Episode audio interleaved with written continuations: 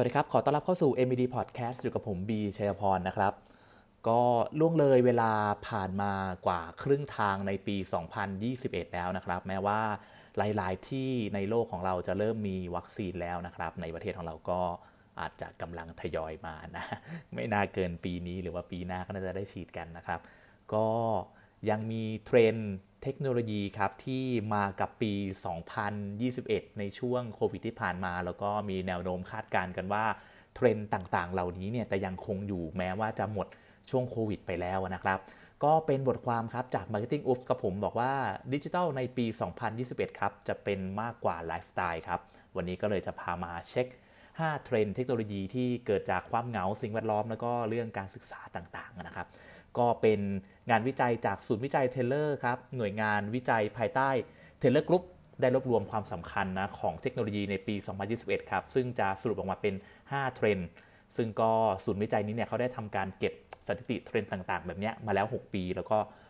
ทำการทำนายถึงเทรนด์ที่จะเกิดขึ้นในตลอดระยะเวลาในอีกครึ่งปีหลังนี้ด้วยนะครับ ข้อที่1ครับเขาบอกว่าผู้คนยังคงมองหาเทคโนโลยีคลายเหงาครับ ก็ต้องบอกว่าไม่ใช่แค่ช่วงโรคระบาดนะแต่ว่าความเหงาเป็นเทรนที่เกิดขึ้นกับคนยุคใหม่มาสักระยะแล้วนะครับ เราก็จะเห็นได้จากแอปพลิเคชันต่างๆ ที่เกิดขึ้นมาใหม่เรื่อยๆทำให้เราคลายเหงามากยิ่งขึ้นนะครับก็เราจะได้เห็นอะไรแบบนี้เพิ่มมากขึ้นไปอีกนะครับ ซึ่งในเทรนนี้เนี่ยก็เกิดขึ้นในทุกๆประเทศนะ รวมถึงประเทศไทยด้วยนะครับ ก็จะทำให้เราได้เห็นถึงพัฒนา การทางด้านเทคโนโลยีเพื่อตอบสนองโจทย์ทางด้านนี้มากยิ่งขึ้น เช่น ฟังก์ชันทาง video call ที่มันพัฒนาขึ้น เรื่องของหุ่นยนต์การคลายเหงา เรื่อง AI chatbot ต่างๆ ที่นำมาประยุกต์ใช้เพื่อคลายความเหงาแบบนี้นั่นเองนะครับ นั่นก็คือการผู้คนมองหาเทคโนโลยีที่จะคลายเหงานะครับ เทรนด์ที่2ครับเป็นเทรนด์เกี่ยวกับเรื่องความใส่ใจสภาพแวดล้อมครับก็เป็นพวกเทคโนโลยีเพื่อความยั่งยืนแบบนี้นะ เพราะว่าคนเราก็ หันกลับมามองเรื่องความยั่งยืนของสภาพแวดล้อมเนี่ยมากยิ่งขึ้น เพราะว่าในช่วงโรคระบาดเองที่เกิดขึ้นในปี 2020 2021 มันก็จะมีเรื่องของภาวะโลกร้อนต่างๆ ซึ่งเป็นปัญหาระยะยาวมาตั้งนานแล้ว แต่ว่าคนในยุคนี้เนี่ยก็เป็นเทรนในการเขาเรียกว่าให้ความสำคัญเกี่ยวกับเรื่องแบบ green tech แบบนี้มากยิ่งขึ้นนะครับ ยกตัวอย่างก็อย่างเช่นว่าอย่างฟาร์มสตรอเบอรี่เองใน นอร์เวย์เนี่ยก็จะมีการนำหุ่นยนต์เข้ามาช่วยตรวจสอบพื้นที่ที่เป็นเชื้อรา มีการแก้ไขความแม่นยำในพื้นที่ มีการนำเรื่องของการ recycle reuse reduce เนี่ยเข้ามาใช้กับเทคโนโลยีต่างๆ เพิ่มมากขึ้นนั่นเองนะครับ อย่างที่ 3 ครับ ภาวะสมองเสื่อมเป็นภัยมาจากดิจิทัลครับ เรื่องที่ทุกคนจะต้องระวังครับ ฟังดูก็อาจจะเหลือเชื่อนิดนึง แต่ว่าเป็นเรื่องจริงนะครับ ว่าการที่เราทำการจดจำ password หรือว่า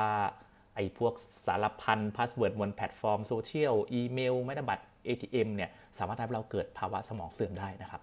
ประเด็นนี้ก็กลายเป็นความท้าทายที่ทุกคนจะต้องเจอในขณะเดียวกันก็ต้องทำการตั้งค่าของ password เนี่ยให้มันมีความซับซ้อนมากยิ่งขึ้น มีทั้งตัวเลข มีทั้งตัวอักษรเพื่อให้เป็นความปลอดภัยทางด้านโซเชียลมันก็ยิ่งทำให้เราเกิดปัญหาทางด้านการจดจำ password ที่มัน จะยิ่งทวีความยากลำบากมากขึ้นไปนะครับ ยิ่งในยุคของการใช้ชีวิตการทำงานที่มันกลายเป็นดิจิทัลแบบนี้เนี่ยเรื่องของการรักษาความปลอดภัยโดยpassword แบบนี้เนี่ยก็เป็นเรื่องที่แบบห้ามละเลยไปเลยนะครับซึ่งทางศูนย์วิจัยเองก็ได้มีการคาดการณ์ครับว่าองค์กรต่างๆ จะมีการนำ solution ที่เกี่ยวกับความปลอดภัยทางด้านไซเบอร์เนี่ยมาเอื้อประโยชน์ให้กับผู้ใช้งานได้สะดวกมากยิ่งขึ้น แต่ว่ายังคงระดับความปลอดภัยเช่นเดิมครับ อาทิ solution สำหรับการจัดการ password หรือว่าการใช้อัตลักษณ์บุคคล เพื่อการยืนยันตัวเอง อย่างเช่น การสแกนลายนิ้วมือ หรือว่าสแกนม่านตาแทนการจำ password นะครับ ซึ่ง solution ต่างๆ เหล่านี้เนี่ยก็จะเพิ่มความแพร่หลายในการใช้มากยิ่งขึ้น เพื่อตอบสนองกับผู้คนยุคใหม่นั่นเองนะครับ ข้อที่ 4 ครับบอกว่าการทำงานยุคใหม่กับ society as a service ครับก็การเปลี่ยนแปลงสู่การทำงานแบบ work from home ครับทำให้เราได้เรียนรู้วิธีการทำงานแบบ mobility เนาะ ซึ่งแม้ว่าโรคระบาดหลังจากนี้เนี่ยจะจบไปแล้วนะครับ แต่ว่าเทรนด์นี้เนี่ยก็ยังจะคงอยู่นะครับยกตัวอย่างเช่น Microsoft Teams เนี่ยก็มียอดการใช้งานในเดือนมีนาคม 2020 นะครับ เพิ่มขึ้นมาถึง 10 เท่า ก็สะท้อนเทรนด์การทำงานระยะไกลนะ ซึ่งจะน่าจะยังคงอยู่ในอนาคตนะครับยกตัวอย่างอย่างประเทศกรีซครับก็เป็นประเทศที่ลดการใช้ภาษีแล้วถึง 50%ให้กับผู้ที่ทำงานทางด้านดิจิทัลในลักษณะของ remote working นะ เพื่อให้ดึงดูดการดึงดูดคนเก่งๆนะครับที่มีทักษะของตลาดโลกเนี่ยเข้ามาทำงานในประเทศของตนเองนั่นเองนะครับก็เหมือนกันครับทางศูนย์วิจัยครับก็ได้ทำการคาดการณ์เอาไว้ว่าในปี 2021 นี้เนี่ยโลกเราจะเข้าสู่สังคมยุคของ society as a service นะครับกับการอำนวยความสะดวกปัจจัยพื้นฐานต่างๆ ให้กับพนักงานนะครับให้สามารถทำงานที่ไหนก็ได้ เราก็จะเห็นเทรนด์แบบนี้เนี่ยมากยิ่งขึ้น ซึ่งในประเทศของเราก็มีหลายบริษัทนะที่ มี work from home กันยาวและบางที่ก็จัดวันไปเลยชัดเจนเลยใน1วีคเนี่ยมี 3 วันทำงาน work from home 2 วันเข้ามาที่ออฟฟิศอะไรแบบนี้นะครับ